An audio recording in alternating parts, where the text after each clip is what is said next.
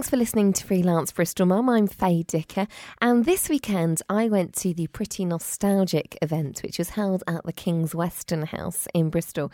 And one of the people who's speaking at the event is Annabel Beeforth. Now, she's the founder of the wedding blog Love My Dress. If you've not seen it yet, then I implore you, you don't have to be getting married to enjoy just gazing at their website. If you have a love of nostalgia, then you will thoroughly enjoy just gazing at some of the beautiful images. There's fresh posts every single day, which is no mean feat.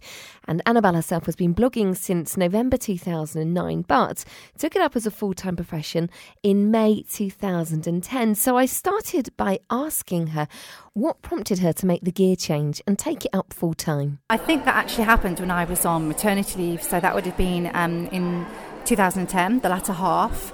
Um, and I was contemplating reducing my hours because I knew I, I, had a steady income from the blog, but I wasn't convinced or hadn't yet myself let myself be convinced that I could have made it a full time profession. But as the months progressed and I started to think about reducing my hours, I, I, I figured there's something in here, there's potentially an opportunity for me to do this full time. Um, so come Christmas time, I just sat down and did some maths and thought, you know, if I'm going to do this, I, I ought to do it now.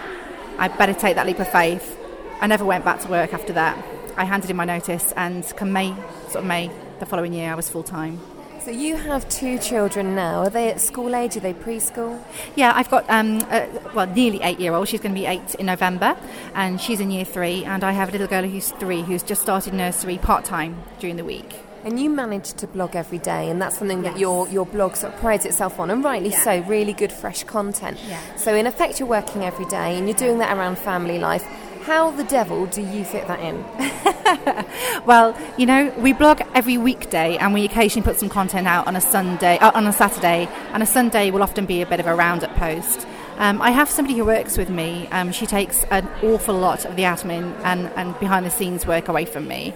Um, but, you know, very careful scheduling and getting yourself into a routine where you're working in advance for yourself and you can prepare posts that are there ready to go live. Um, it is possible. Um, and if you work in, a, in an organised fashion, which we have to, I think, um, when you're blogging, and there's so many people tuning in to see that content on a daily basis, then it's possible. It's hard work, but it's possible. And you've just touched on something there. You have got, you know, a right-hand woman now, um, Frankie, and she writes with spirit and personality. Yes. At what point did you recognise I need someone else, and how did you choose that person? Well, I think it must have been during maybe late 2011, certainly 2012, that I realised I was spending a lot of time on the admin side of it. I think, you know, um, I had a good number of sponsors by that time, and I think what a lot of people don't realise is that with that comes a whole aspect of customer service. So there's this whole big customer service behemoth that is sitting, bubbling away behind the scenes that needs to be nurtured and dealt with and managed all the time. And I suddenly realised that it was drawing me away from being able to be creative and write creatively for the blog. So um, a friend in the industry connected me with another colleague who was undertaking some freelance work, and she picked up my um, admin responsibilities for me, which was absolutely great.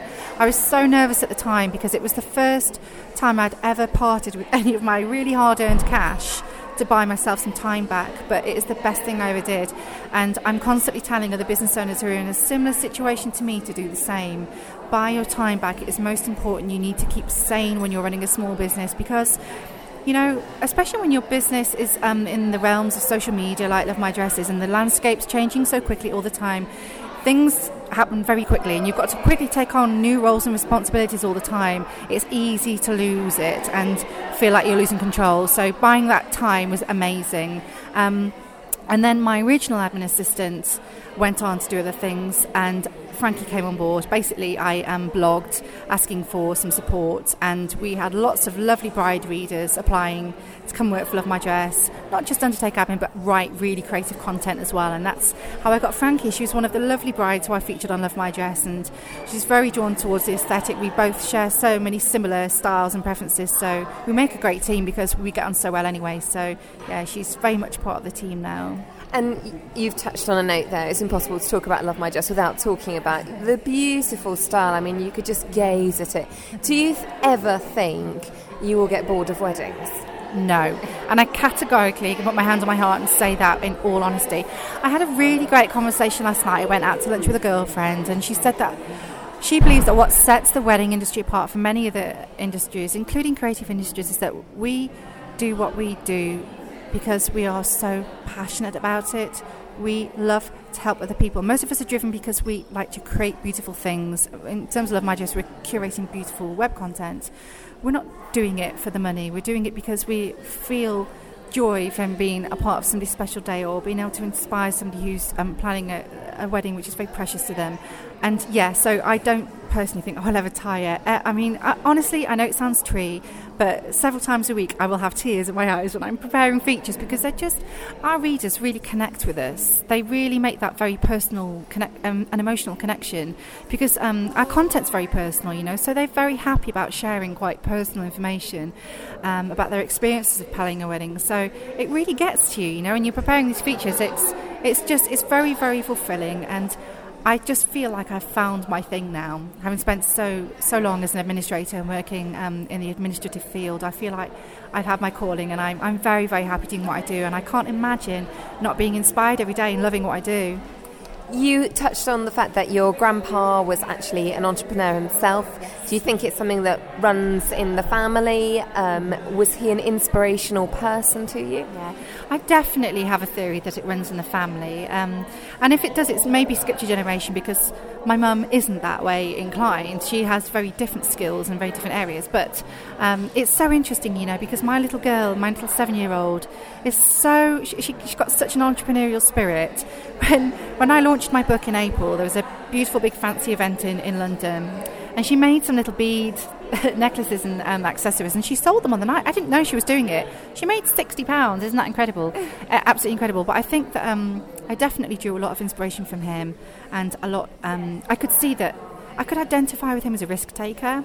You know, he, he took a lot of risk setting up his own business, and he also understands the stresses and the pressures involved, and re- I really make a connection with him because of that. But he's really encouraged me to keep going, to really look after my own health and myself, because that's most important when you're running your own business. But yeah, I definitely think there's something in there. There's something that I've picked up from him that's passed on to me, which I'm most grateful for. Now, there's only one you, and you've mentioned you have to look after yourself, and your grandpa passed on some great advice there. Yeah. Do you ever think, okay, what is the exit strategy? I'm not going to do this forever. Will I one day pass this on to someone? I do occasionally let my thoughts sort of fly over there, and I don't know the answer to that yet. I, I sometimes fantasize about whether there's be something that you know my daughters might end up writing about or taking over. I don't know what the um, I really don't know what's going to happen long term. But I mean, part of that is fascinating for me really because um, I mentioned before, you know, social media landscape's changing all the time, and it's I find it um, a thrilling challenge to almost not know that future and, and to be tested and challenged so often. And you know, we've I've got to constantly think about my business model and where I want to be in the next sort of 12 to 24 months. But longer term, yeah, it's a really interesting question. It'll be interesting to see how the blogosphere sort of pans out over the next five years. Because essentially, you know, anybody can blog now. The tools there to do it for free.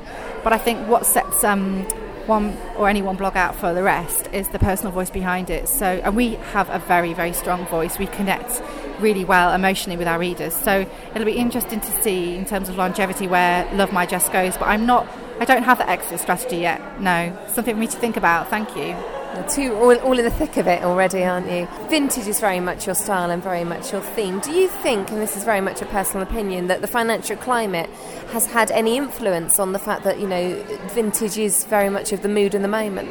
Yes, possibly. I mean, there's the whole um, vintage is tied up with. Um, you know, um, it's recycling, it's upcycling something that's old and already there, so it's not having to pay and, and waste any resources, and it's all about saving money, isn't it? So I definitely think there's there's part of it that's involved, but I think to me, vintage represents timeless beauty. So whatever era you're looking at, the the fun, quirky, um, fantabulous fashions of the 50s are timeless. You know, a bride steps into a full circle 50s inspired or original 50s dress and looks fantastic now, just as much as they did back in the era itself.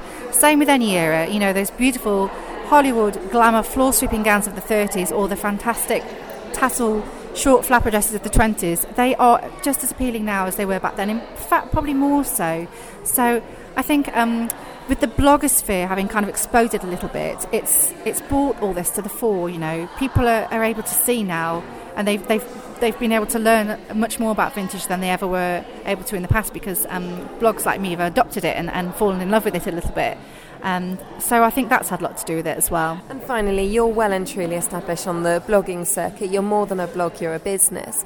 Any advice to any new bloggers starting up? Yeah, oh gosh, there's so much I could say. Um, get yourself organised, um, get your head around Google Calendar to schedule, um, use Google Docs, that's another brilliant way of sharing information and staying on top of things.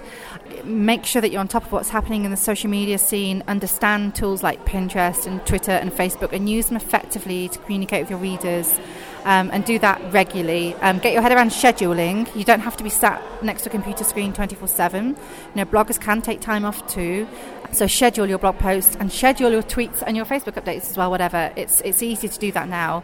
And just remember that it's important to live a life as well, you know, because I think um, there's this whole thing about social media, it's 24 7, it's all the time. You, you still need to take some time off and, and take a bit of a step away from that computer screen. And then when you come back, it's even more enjoyable. So, and just look after yourself, be healthy, you know.